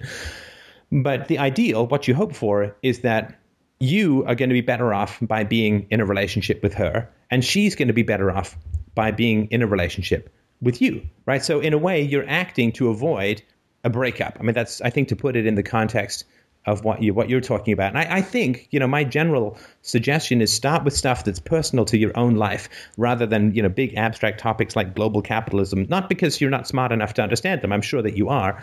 But it's really easy to get lost in abstractions and forget that it's really about people interacting with each other. Now, I'm also going to assume that you're. Sorry, go ahead. Within the dynamic, within the within the dynamic of me and my girlfriend, I would agree there is coercion. I would I would say that it's less coercion because the consequences are less. Sorry, you would uh, agree that there's coercion in your relationship with your girlfriend?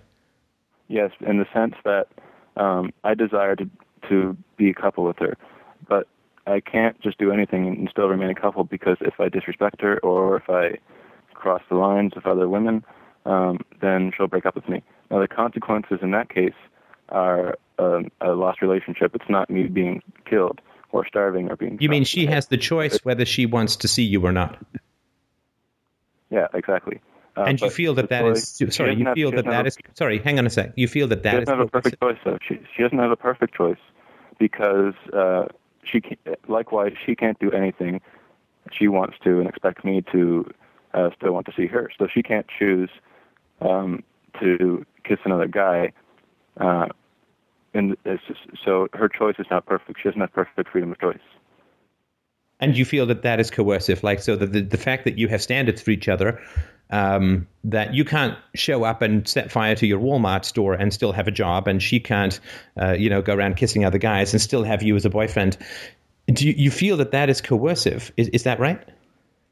Yes, but I think there are different degrees of coercion, and I think you measure the degree of coercion by the consequences. So in this case, it is coercion of a kind, but it is not it is not a coercion of a kind that would lead to my death or to violence. Right. So, so if you start so swearing at me, sorry, if you start swearing at me on this call and then I cut you off, would you consider that to be coercion? Like, are you and I operating under a coercive environment at the moment? Yeah, in, in this case, the coercive um, qualities would be things like social norms and things like uh, just societal standards of how you behave around other people.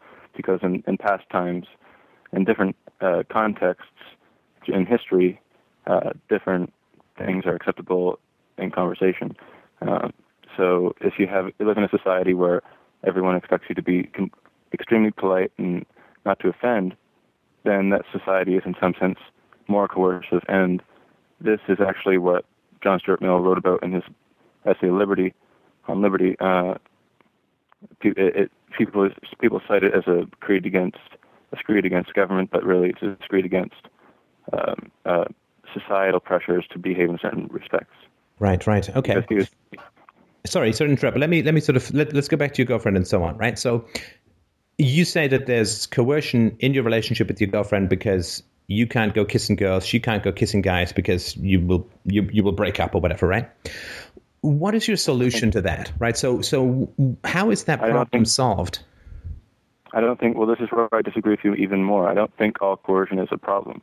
I think coercion can actually be uh, beneficial in the case of business, I think the coercion to no, no, no, no. Uh, sorry, let's just, let's just I know, stay with your girlfriend. Just, stay, stay with your girlfriend because because you and I both have had girlfriends, but you haven't run a business. So let's at least stay with stuff that's empirical, so we don't wander off into real theoretical land, right? So well, I don't think. I what is this? Is, sorry, is this solution? Is this solution to the problem of coercion with your girlfriend that she is forced to stay with you even if you kiss other girls? Is that right? Uh, I disagree with the premise that coercion is always a problem. I think in this case, coercion is actually productive and a good thing. So this is good coercion. Correct. I think. Okay, so um, sorry. Let, let me let me understand. So an extension of good coercion is is better than an extension of bad overt gun to the head coercion, right? Um, uh, say that again. Well, if a guy, uh, you know, has locked up some woman in, in his basement and won't let her leave because he wants a girlfriend and he's creepy guy who's good with chloroform, then clearly that that's bad coercion, and it would be better to replace it with the quote good coercion that you talk about, where people are just free to see whoever they want and have standards and leave people that they don't want to hang out with, right? Um, I think it's just something very hard to measure, but I would say that those two are, you know, really conspicuously opposing. Yeah. Right, and so we'd, we'd, we'd, want we'd want the woman locked in the basement of the creepy guy to have the option to to leave if she wanted to leave, and I assume she wants to leave because she's locked, right? Um, Yeah, of course. Okay, so it's an improvement when we replace overt coercion with what you call good coercion, right? Which is voluntarism, which is the choice to, No, I, I to don't. be with people. I don't accept. I don't accept the. I don't accept the distinction between overt and implicit. No, I you just did. Sorry, you just did because we were just talking about the woman locked in the basement, No. and you said it would be better if she had the choice to leave, right? No, you can't draw that conclusion just based off a single example. Um, No, you. Sorry, you you just said that. I I didn't draw that that was- conclusion. You did. right for a single example, but that example was uh, the conclusion drawn to that example was on the basis of that example alone, not on any particular variable within that example. If you Well, want no, to, no, hang on. Look, I mean, we have to extrapolate. You said you're empirical, right? You said, Steph, you're too theoretical. You're too out of the books, right? So this is why I put the argument into something tangible and empirical. And from that empirical example, you drew the principle that voluntarism within relationships was better, was an improvement over co- over overt and direct coercion in relationships. Now, I'm not saying that holds true for absolutely everything we could think of. Of course not. But we still do have a principle that is extracted from this one example, right? Um, no, I don't think you can make generalizations based off a single example. This is another source where I disagree with you. Uh, if I can go back, I know you don't want me to uh, talk about things I don't have personal experience with, um, but I don't think the dynamics within a relationship and, and business world are actually very different. Uh, I think fundamentally, um, the reason prices are kept fairly low, why profit margins are kept fairly low in a free market, has to do with uh, a collective action problem, and that collective action problem is um, essentially everyone trying to compete with each other. And if someone abstains from that competition, uh, they suffer enormous consequences. And in that sense, and in that sense alone, is, is our market force is coercive.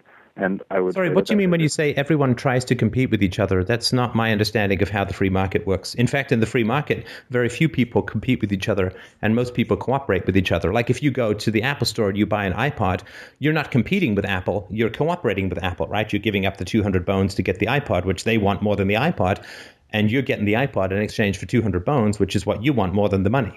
So that's an example of Correct, cooperation. correct, and but- you're not competing with Apple, you're cooperating with Apple, and Apple is cooperating with the street uh, or the mall that they uh, they live on. They're cooperating with the truck companies that deliver the iPods. They're cooperating with the people who make the iPods. Uh, it's not true that everyone competes with everyone in capitalism any more than it's true Oh, that everyone eats every everything eats everything else in nature. Uh, in nature, like capitalism, is 99.999% cooperation, and there are very small and precise areas where people compete.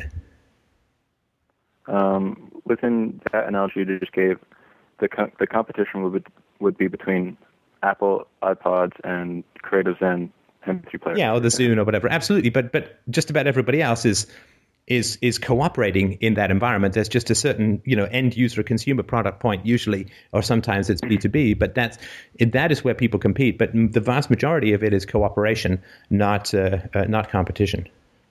I I I would um, that is sort of a, a conceptual thing. I think that the root- the the heart of capitalism and free markets is uh, the supply and demand relationship and market clearing and equilibrium. And Well, sorry, are you competing with Walmart when you work there? Um, well, I was being uh, my my wages were competitive, and I had the choice to leave uh, and to go to other places if they didn't treat me well. So there is a competition. Walmart has to. No, you're not. Sorry, you're not competing with Mall. You didn't have a store out front uh, or out back of your car where you were competing with Walmart in terms of what they were selling, right? I mean, you were working there, but Oh no, because. I'm, I was a, I'm a wage earner for Walmart, which means we're in a mutual relationship because I give them my labor, they give me my money. Right, So and, but, but by your definition, you're also in a coercive relationship with Walmart because you can choose to move to another company if you get better wages, or they can choose to fire you if you set fire to the store, right? Or yeah, right, exactly. Right, and and my, I mean, we could go on and on, and I don't think we're making any progress. But I'll just sort of end with a particular statement here, which is that um, I think I think there is a fundamental difference between uh, voluntarism and violence, between a gun to the head and people having the option to interact with you or to not interact with you as they f- see fit. I think the latter thing, which you call implicit violence, is not violence at all. Uh, I don't think that it's extortion to say, um, I don't want to uh, have as my girlfriend somebody who beats me up and, uh, I don't know, um, kisses uh, other boys. Other girls, we could talk about it, but other boys, uh, not so much, right? So, um, so th- the idea that we have voluntarism within our relationships to me is fundamentally different in the same way that lovemaking is fundamentally different from rape, right? Lovemaking is uh, a voluntary action between two individuals who find each other attractive, and um, uh, rape is, is obviously not not that. I think to, to put the two into the same soup bowl, I think is uh, uh, is not uh, is not accurate. Now, I certainly agree with you that there are social pressures, that there are sometimes irrational standards, that there can be punitive uh, rejections of people uh, from social groups that uh, you know ostracisms or exclusions or whatever. I think we've all gone through that as teenagers, and that can be destructive. That can be bad. That is not healthy, in my opinion. But that still is fundamentally different from a gun to the head. Uh, and I think that is um, that is where uh, I would, if I were you, that's sort of where I would apply uh, my energies. If you have a situation of voluntarism, like between you and your girlfriend, or you and Walmart to some degree, then that is the least possible coercion that you can have uh, by your standards in a relationship. So even if you don't agree with me uh, that it's not coercion, you, well, it's at least, as you said, it's the least possible coercion that you can have. And I think an extension of that to other areas of life uh, is a, is a very, very good thing, and I think something to be pursued. I would disagree with that. I think the least possible coercion is a man alone in a room. Um, well, then why are you voluntarily submitting yourself to coercion by calling me? Uh, I, like I said, I don't think all coercion is negative. Uh, uh, you have a, you just gave a closing remark. I'll give my closing remark. Please do. Um, I think that uh, you have to measure coercion by its consequences. Um, I think within the free market there are can be, uh, even though I'm very capitalistic, I think there can be very negative consequences in a perfectly free market. I think um, coercion can be rampant in any system where there's people interacting, and I think the role of a, of a government, in, in my mind, your role of a government is not one, but in my mind, um, the role of a government is to limit coercion where uh, where coercion exists through things like social programs and safety nets and uh, stuff of that nature, consumer protection and so on. Um, and, and I know that probably would open up a barrel of fish uh, for us, but I had a second topic if there's time. Um, I'm going to just see. Uh, I, would rather not because I don't think that you and I are making any particular progress in our conversations. Um, and and well, look, you're perfectly you're perfectly free in a free society, right? In a society that that violence, the initiation of overt violence is banned. You're perfectly free to set up a social organization that you can then submit yourself to and sign a contract with for your lifetime to give them all the money and to give them power over you and so on. I, I just would ask for the respect from you that if I want to pursue a different way, of, uh, of dealing with problems rather than creating a monopoly of people and giving them all the guns in the planet and hope that that's going to reduce the amount of violence in the world, that I be given the latitude to explore options within the society that we may both live in. If you want to create a localized government for yourself and convince other people that that's the best way to go, I'm perfectly happy that you, you do that. Uh, and maybe you're right. Maybe it is the best way to go. But I certainly would request the respect of uh, allowing, being allowed to explore my own options for conflict resolution other than the ones that you believe are best. You might have heard of uh, Patrick Friedman then. No, Patrick Friedman? Uh, Milton Friedman's son? Uh, I I don't think I have heard of him. He has a he's an anarcho-capitalist as well, and he has a project he's working on. Uh, you know, it's a big long shot, of course, but his idea is to uh, set up um, essentially islands, boat boat islands. Uh, oh, the seasteading thing. Yeah. Yeah, yeah. And that's basically the idea to have a co- competing countries where people um, go to the country that they prefer, which is really just a boat that they prefer, and then yeah. uh, I've heard about but, that. Uh, I don't know much about it. Maybe I'll try and get him on the show to explain uh, what what on earth he's doing because it seems interesting to me, but uh, I don't really know much about it. But anyway, thanks for calling in. It was uh, an enjoyable workout. I certainly do uh, appreciate uh, the the different perspectives, and I wish you I wish you the very best of luck. And perhaps you can talk to your girlfriend about the coercion in your relationship and see if you can get her take on it, and see how she feels about being part of this cycle of coercion. maybe she has different thoughts or ideas that might be worth exploring. All right, so um, let's uh, move on to uh, the next uh, caller. If F1, one thing. I'm sorry. No, let, let, um, let, me um, move on if that's all right. We've had a couple of false. Well, it's just a question, then I'll hang up. Uh huh. Um, in one of your videos, you talked about how uh, when free markets, um, when government steps in and creates state capitalism, that there's these huge bursts of growth. Do you m- remember saying that? One of your videos. I can't recall uh, under which context. Uh, it's, sorry, uh, maybe you could get get a better quote, and perhaps you can call in next week. I'll post a question on the board, and we'll talk about it more further. But I, you know, because I've done so many shows, people are like, "Do you remember saying this?" I'm like, and and you got a lot of what I said wrong earlier, and not wrong, but you know, not not complete or detailed. So you know, get get it a bit more specific, and we can talk about it perhaps another time. Okay, I'll call you next week then. Thanks, man. All right, thank you. Appreciate that. And uh, we do have time for another call, another call, another question, another planet Hello. of you and I to interact with. Hello. You're up, TPA. I'm sorry. Hey, can you hear me? I sure can. Boy, that's some good mic quality. Uh, I appreciate that. Uh, is it that bad? I'm sorry. No, it's good. It's good sound quality. I appreciate that. Oh, okay. Um, hey, Steph. Uh, it's been a while since you know, a couple years since I last talked to you, and well, uh, I just, I just, I wanna, I wanna tell you a little bit about my situation right now, and you can tell me because I li- I'd like to know your opinion on my situation. So, I'm studying economics and philosophy right now. I'm living in Colombia, and well, I'm, I'm about to finish probably within six months or so. I'm gonna finish my economics degree. Oh, I remember you now. Gosh, yeah, yeah. It has been a long time since uh, since we talked. How are you? Yeah, I, I know. How you're doing? yeah, yeah. I remember uh, you talking about some woman in your class, and oh yeah, I remember. It's all coming back. Yeah. Oh I'm my god! Yeah, you Okay, yeah, yeah, I great remember. How did that turn out? Oh, never mind. We'll get caught up another time. Go on with your with your point. yeah, thanks. Uh, well, so, uh, well, the strikes have been better since last time I called, um, and I'm, I'm, I'm, well, I'm about to finish my my economics degree, and well, b- before I started studying economics, I did it because of philosophy. You know, I, I, wanted to, you know, um, go and, and study economics so so I can understand um, economists' arguments every time they they talk about a state intervention and, and well, you know, all, all the things that they, they usually say. So I went for it, and, and I'm, you know, I'm very inter- interested in, in, in, ethics, in, you know, in, in any um, economic system, especially in the uh, free market system, I think will, will be the, the most ethical one and the only one probably. And well, within that frame, I, I my whole life, um, before I, I, well, not my whole life, since I started um, um, university, I, I thought about uh, getting into, you know, the academy afterwards. I mean, I just wanted to, you know, finish my undergraduate, then probably some a master's or something like that, and then my PhD, and go uh, for the academy and and try to. Sorry, Uh, what is the what educate- is the academy?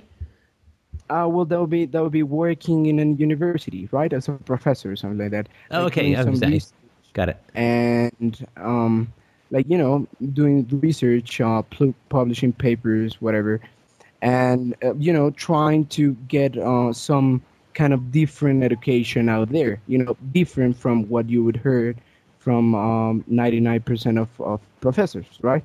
I mean, I guess the only expe- exception would be, uh, you know, some people like uh, um, the the Austrian um, school or something like that.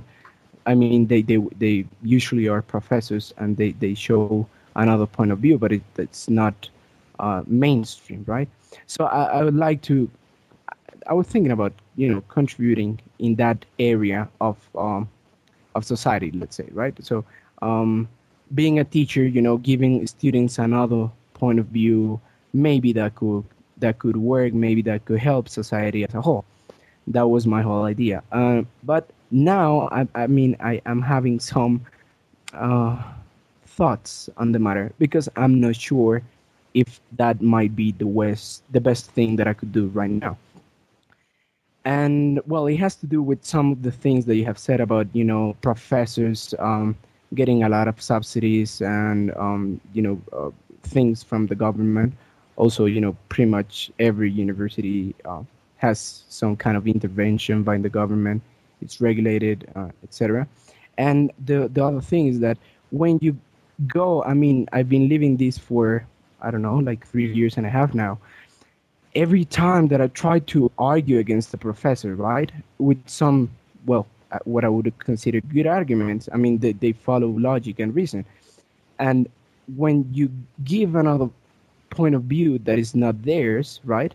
I mean, when you say that, um, market is not coercion, like you know the last caller tried to argue, then they, they, they get really anxious because most of them are pro statism and pro you know intervention and pro all of those stuff. And i would be attacked sort of right? So for example i had this teacher in the philosophy department. He's she's the most renowned ethicist in colombia supposedly right? Um, she has a phd whatever. And i took a class with her and you know after my, my final uh, essay I wrote about um, the concept, you know, the concept of liberty and how the free market uh, has, you know, a, a liberty in it, and and she said that no, that that was not the case. Anyway, we we argued, and at the end, she she told me that I had a lot of mistakes on my essay. So we went over there, and I'm sorry I, to interrupt. she said, sorry, she said what was not the case. I just missed that.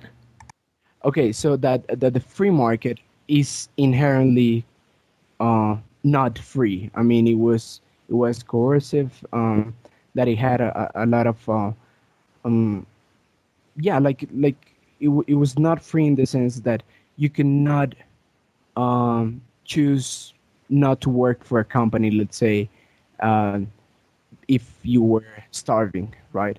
So it, it, was either you you work or you die of hunger. I wonder, has he never seen a beggar? Right. yeah. No, I seriously. Mean, I mean, that that's somebody who's choosing not to starve or to work. Really. I mean, what's what? I mean, is she? Are there no beggars in Colombia? I mean, is it really that yeah. much of a paradise where there's no beggars, there's no people who choose not to work or to, to to starve? Right. No, this is full of them. Trust me. So, um, uh, yeah, that was my point. And, and every time I argued, uh, you know, anyways, the, the, the thing is that I, I wasn't even trying to convince her, right? I, I knew I was not I was not gonna be able to do so, but at least to show her that I was not uh, being irrational. That my, my, my line of argument was was rational and logic and etc. So I thought I deserved you know a good grade, but she didn't give me a good grade. And and the, at the end, I asked her, why didn't you grade me you know good? And she said no, uh, because essentially after you know like three hours discussion, I don't agree with you. So after I debunked pretty much all the arguments that she already gave me, then she said, "I'm not gonna give you a good grade because I just don't agree with you." Right? And sorry, let me just and, point out. Sorry, let me just point out something for you and for others listening. I'm not sure you've thought of this, but I just sort of mention it that she's very concerned about the unjust authority that may occur in the free market with companies who are vying for productive employees, right? She's very concerned about the exercise of power in the free market. Yet, if you disagree with her, she punishes you. Do you see how ironic that is? Right, right. That that's immediately what I thought. And she's the most renowned ethicist in Colombia. I mean, she goes to conferences all over the country, all over Latin America and she's quoted uh, frequently, and she's supposed to be the person who knows more about ethics, right? Yeah, but and she's going to be sorry to interrupt. Sorry to interrupt because I unethical for you know for. Okay, go ahead. Yeah, Steph. Hello, Steph. Oh, sorry about that. It's uh, something that's important to remember when we're dealing with this kind of stuff up close. The professors that we see in in our academic environment, they look big and they're cited and they're quoted and they're famous and they go to conferences and so on. But I think it's important to to to to jump into our mental time machine and go forward a couple of hundred years. Like so, for instance, um, um, 19th century German philosophers or 18th century British philosophers, you know, an educated person can probably name a couple of each, right? And yet there were hundreds, if not thousands, of professors and teachers of those disciplines, of those subjects, right? So, I mean, the most famous 19th century German philosopher is probably Nietzsche. And uh, Nietzsche failed as a philological professor, and he left the university and he was living in rooms and in Wagner's basement and so on. And uh, he was scorned and rejected by everyone around him. And and there were lots of famous professors who went to conferences and gave big speeches and published books. But their books are all forgotten and nobody gives a shit about them anymore, right? But people still read Nietzsche, right? The people who were famous at the time, the people who were famous intellectually, particularly, people who were famous at the time will almost always be forgotten by the future. It's the people who were not famous at the time, the people who were scorned and rejected at the time, who have the best chance of being remembered by the future, which is, I think, where we want to be remembered because philosophy takes such a damn long time that if you don't last more than 30 or 50 years, you might as well have not bothered at all, right? Because it takes forever for ideas to change as a whole. And the reason for that is that the people are famous as thinkers in the present because they reflect back the prejudices of the majority. And so the majority says, I like you because you confirm and make respectable the stupid, idiotic cultural biases that I already have, right? And so, in every culture and society, you can see very prominent thinkers who are prominent precisely because they reflect back and justify the irrational prejudices of the majority. And if you don't do that, if you don't reflect back the prejudices of the majority, they will they will get mad at you or they will ignore you or they will right? You're not you don't make me feel comfortable. You don't make me feel justified. You don't make me feel smart. So i don't like you and there were many more famous teachers in ancient athens than socrates but socrates is the one we still read 2500 years later right because there were all of the people who taught you know Cicero uh, later on, right? Who taught the people who taught uh, eloquence and public speaking and debating and law, and and they were all very famous, but nobody reads them anymore because all they were doing was climbing up the fame of stupid, majority herd prejudicial acclaim. So if you're famous in the present, you are almost certain to be forgotten in the future. If you are not famous in the present obviously it doesn't guarantee that you'll be famous in the future, but I think it gives you a better chance. So although this woman may look like, oh my God, it's the pinnacle of success and this and that, she's only successful because she is reflecting back to people uh, and giving intellectual respect to prejudices that they hold about there's coercion in the free market, right? Like this last caller, right? I mean, I couldn't get him to differentiate between violence and its opposite or, or, that violence is bad and nonviolence is good, right? So a thing and its opposite were all in one big messy soup, and therefore we couldn't make any progress because you can't figure out which direction you can go in if north, east, south, and west are all the same direction, right? And so, uh, so that's why I sort of ended there. But but that is that is a very common phenomenon, right? So I wouldn't be too impressed with this woman. Of course, she's you know famous now or whatever, but uh, the people who are um, famous down the road, who have the greatest influence, are almost never famous uh, in the moment or at their time. Yep. Yeah, of course, you're completely right. And and that well, I'm not at all impressed with her. I mean, not not not um on the very minimum. Um, what what I was um going to was that, you know, that was really frustrating for me. You know, you know, I I really um prepare myself and and I did some what I think considered to be a good research and, and I invested a lot of time on the paper and all in the end worked for nothing because I, I just I just you know she, she didn't like what I had to say. So the thing is that in in um in the academia, right? I'm sorry, let me just interrupt you for a sec. What do you mean when you say it was all for nothing? Uh well yeah, I was yeah, I was talking about uh my grade, which is uh, kind of important for me because I have um I'm, I'm I have a scholarship and it's kind of hard for me to pay. So yeah, my my my grade that that's what I was referring to right. I just you just want to make sure you don't put whether things are valuable or not based on other people's opinions of them, right? No, no, no, not at all. And you gained a lot of knowledge about integrity yeah. in the realm of somebody who claims to be an expert in ethics, right? Exactly. I can't tell you why you're wrong, but I feel that you're wrong, so I'm going to mark you down I mean, that's not even remotely respectable, right? Right, right. That's what I thought. But sorry, so, um, then um, I, I, realized that was kind of frustrating for me in the sense that I, I, I think that I didn't get, uh, you know, what I deserved. That was better grade or whatever. So um, essentially, what I've been thinking of lately is that if I get involved in, in the academia, what is gonna happen eventually is that I'm gonna live um, as a frustrated person. I mean, I'm gonna, you know, go. Sorry, and I, I hate to interrupt you, but I just I want to go back for a sec because I think that will help answer the next question. Okay. What would it What would it have meant to your theory of voluntarism and the free market if she had acted with great integrity and virtue, despite being employed by the state?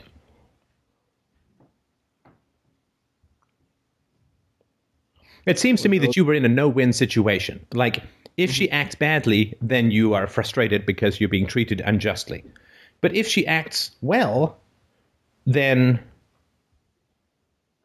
it also does not help you with your theory, right? Which is that quality comes out of the free market and the free market is better than statism, that free markets mm-hmm. are better, that voluntarism is better than coercion, right? So it's kind of a no win situation because either you get marked down, which is frustrating, or, and it's never happened to me, but somebody acts with great integrity, honor, and courage, in which case the theory about coercion versus voluntarism takes quite a blow, right? right. But sorry, go on. No, that that's a good point. I haven't thought about it. Yeah, well, th- then I I've been thinking that if if I get involved in academia, then my choice, of course, would be to work in a private university. And well, as far as I know, you know, private universities are not heavily subsidized, or at least not here, as as I think in the states. I don't know.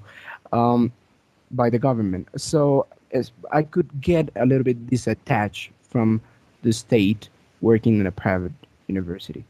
Uh, what I, what I don't think is that I'm gonna be, you know, doing a lot of progress in the sense that people is is, I mean, essentially the the um, you know reviewers and the whole academia is is um, going to lean forward uh, the, the other side of what I'm trying to argue. So um, I'm, I, I think I'll, I'll, I'm not gonna, you know, make a lot of progress. Essentially, my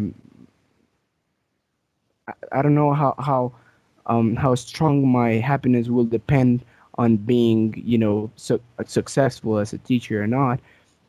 And in that sense, I I, I, I I don't think it's gonna it's gonna work out well for me. But on the other hand, I, I, I you know, I do want to do some research and I do want to publish some papers that could help other people. So in that sense, I'm kind of confused. I don't know what. Well, no, I look. I, un- I think I understand where you're coming from, and I really do sympathize with with the challenge of this. And I'll tell you how I would approach that problem or question, and maybe it'll help you, and maybe it'll be just me flapping my flapping my gums.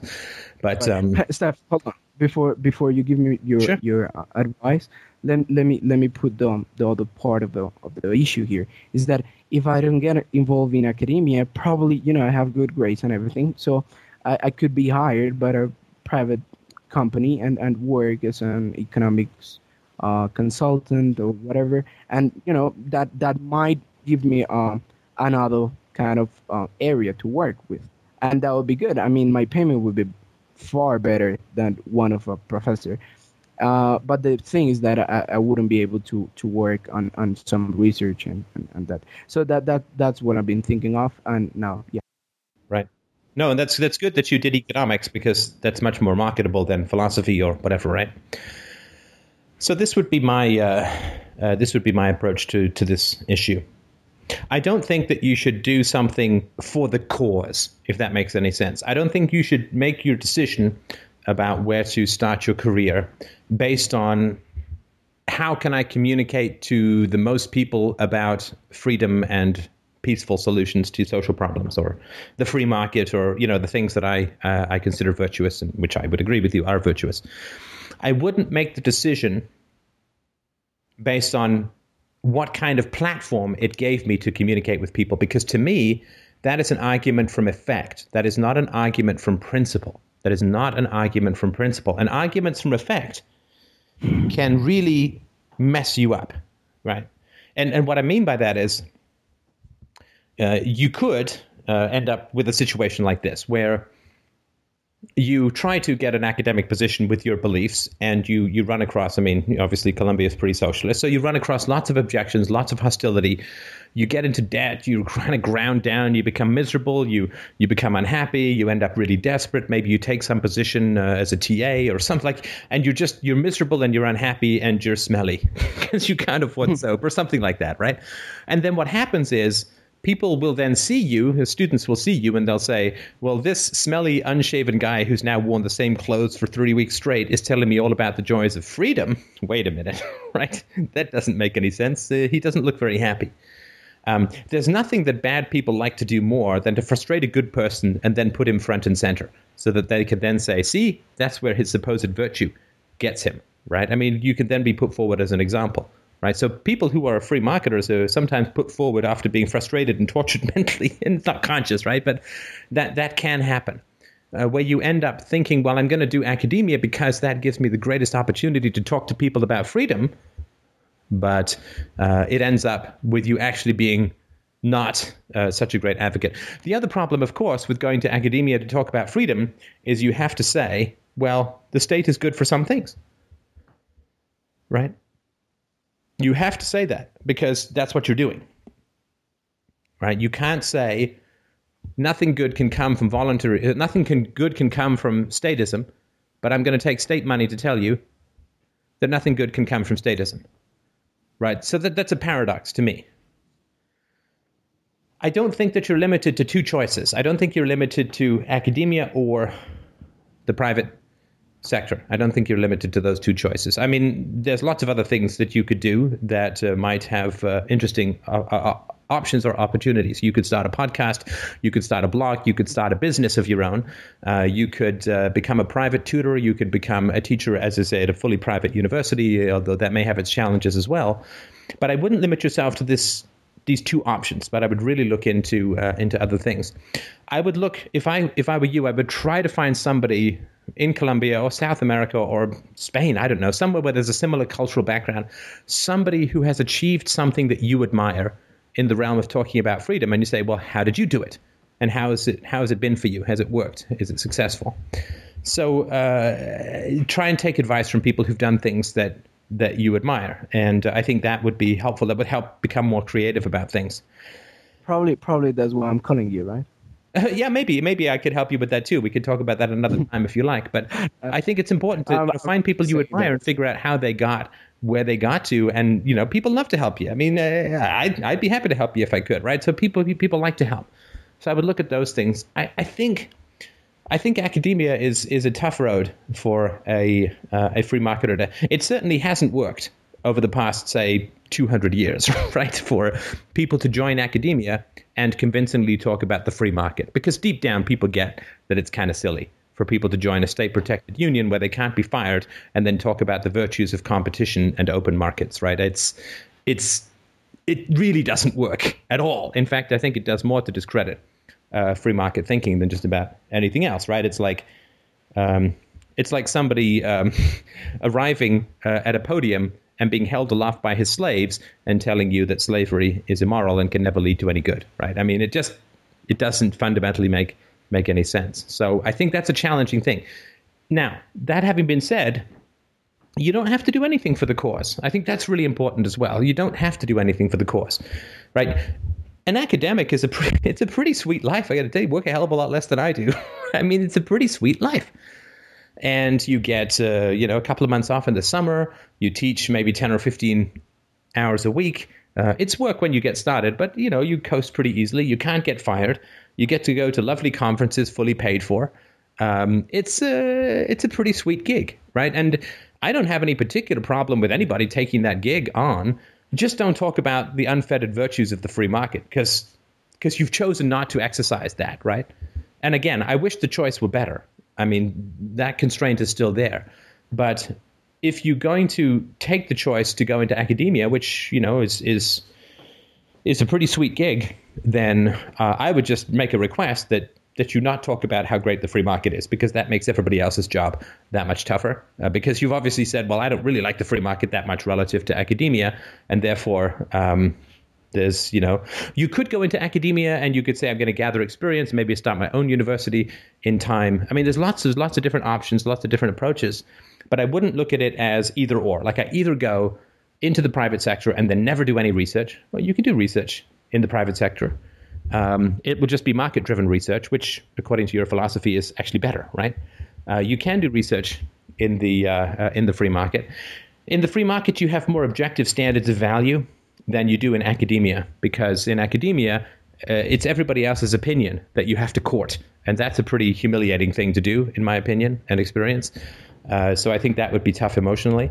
But you could go in and say, "Well, I'm going to get experience for how to start my own private tutoring company," or I could go and work for a free market company, and uh, I could uh, do research on the side and publish it on a blog, right? You don't need to get published by a peer reviewed journal in order to get ideas out there.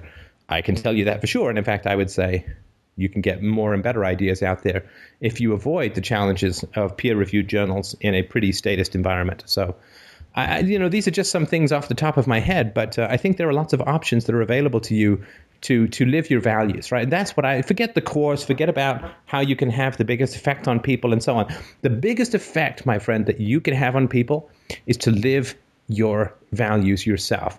There's nothing that says, well, if I compromise my values in order to get X, Y, and Z, or if I, you know, I just, well, I'll put this free market thing aside and I'll get this job in academia because then I'll be able to talk to lots of people. Well, you won't be convincing, in my opinion. The only way to really convince people is to live your values as truly, as deeply, as wisely, and as consistently as you possibly can. And then you will have a great effect on people.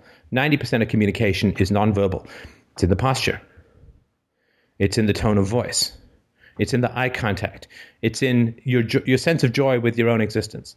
It's not in, well, I have a bunch of freshmen sitting in front of me, right? Um, or if you do go into, last thing I'll say is if you do go into academia, and you talk about the free market, at least don't hide the contradiction. At least bring it out in front of people, right? So say to your students, your freshman students, yes, I am a professor. Yes, I can't be fired. Yes, I take state money. But here's my argument as to how things should be. And I recognize there's a contradiction, and I've tried to work with that, and I accept that as a necessary part of getting in front of you fine people. I wish it were different. At least be be conscious and explicit about the contradiction. Don't avoid it. I mean, that would be my suggestion. But I mean, I would just keep keep my options open. But um, I mean, I'm obviously somebody who didn't take the route of academia, and uh, I'm somebody who took the route of the free market in terms of educating and uh, cajoling people into uh, wisdom and self knowledge. And I wouldn't have it any other way. I mean, you couldn't pry this path from my cold, dead hands with four crowbars and a bullrock. So I wouldn't uh, I wouldn't have it any other way. And uh, so so that's my my path, and I you know I'm so glad that I didn't go into academia. And uh, obviously I wasn't particularly welcome in academia, so I'm not going to say that they were paving the the way for me with gold and, and dancing elves, and I chose not to go that way. I mean I was not welcome, and I ended up not wanting to go. I went into the free market as a software entrepreneur. I stayed in the free market uh, as a, a podcaster. And uh, I can tell you that the free market does breed quality and it does breed relevance and it does breed uh, intimacy uh, and it does breed happiness uh, in a way that I can never imagine. I think I'd be really depressed if I were an academic right now. I, I just I think I would just be like, oh man, I'm trapped. Right? I can't leave. I got a kid. I got an income. I'm not fit for anything else. I'm used to this pretty relaxed lifestyle. I just I think I would just be depressed. Uh, whereas now I'm panicked. No, whereas now I'm sort of excited and thrilled to be doing what I'm doing, and it is a roller coaster, and donations are up and down, and it's very exciting all over the place. But uh, I wouldn't, uh, I wouldn't have it any other way. Okay. Well, yeah, that that was just that was very good. That you know, your insights are always good. Um, what can I say? Just you gave you gave me a lot to think about. Of course, what you said makes a lot of sense and uh, yeah, but I have I have to think about it. But what what you said just now, um, you know, living up your values, you you don't have to sacrifice them in order to spread the message. I think I think that is that is a good point. Uh, yeah, you could be a grocery clerk right and and living your values then you would have an effect on people. I, I really believe that. I believe I'm, I'm, i don't believe in psychic stuff at all but i do believe that we we listen very deeply whether we like it or not. And uh, integrity and i'm please understand I'm, I'm not putting myself forward as a shining example of any kind of perfect integrity but i think i certainly do do strive for that. But um, uh, i think it has a kind of power and an authority and a confidence with it that that changes a lot more than um, uh, compromise does. Now, compromise is not a bad thing, in my opinion, intrinsically, as long as it's conscious and as long as it's not evaded, right? You can do whatever you want in life as long as you don't make up excuses or pretend that something hasn't happened that has. As long as it's conscious and clearly expressed, then uh, I don't have any particular problem with it. Not that you should really care what I think about it, but uh, I think as long as it's conscious and clearly expressed, then uh, to me that's fine. But if it's repressed or ignored or avoided or whatever, then I think you start to run into problems. Thank you very much, Steph. That was just great. Oh, you're welcome. And listen, if uh, if there's anything else I can do, like listen back to this, and if you say that chucklehead didn't have anything useful to say to me, then uh, oh, if you'd I, like I, to, yeah, if you'd like to, you know, give me a shout. We can we can talk more about it if, if it would be of interest to you, because uh, I mean, you have a, a, fine mind, and you are a really dedicated and uh, passionate advocate for truth and reason and evidence and all those kinds of good things. So if there's anything that I can do um, to provide some useful feedback. Uh, you know, your future is is hugely important, and it's not like every step you take you can't undo or anything like that. But if there's anything that I can do to help, uh, uh, please do let me know. I, have always had a huge degree of respect. Uh, uh, for you, and uh, when we've talked, and I think that in particular you have a challenging time in your location for what it is that you're trying to do. So if there's anything that I can do to help, please do let me know. Okay. Hey, Steph, that was just great. Thank you very much. You're very welcome. I, I, I haven't talked to you in the last couple of years, but I've been following you up uh, real close. Oh, great! That's good to know. Good to know, and uh, I hope that it won't be an next, uh, won't be another couple of years until we talk again. okay, Steph. Thank you very much. Have a all right. Thanks, man. And uh, all the best to your kid. I mean, I've seen the pictures. She's oh, awesome. she is. She is in fact. And uh, speaking of which, I should probably go do a do a smidgen of parenting from time to time. all right. Thanks okay. very much for for calling and I appreciate that, and uh, thank you everybody uh, for uh, for calling in and for continuing to be interested in and supportive of the Freedomain Radio philosophy buffet slash smorgasbord. And I did do a true news about the global warming, which I hope that you will find uh, interesting. It's been a couple of years since I've done anything on that, and I wanted to update it with some of the later research. So I hope that you will find that of use and of interest. And uh, have yourselves an absolutely wonderful, wonderful week. And I will talk to you soon.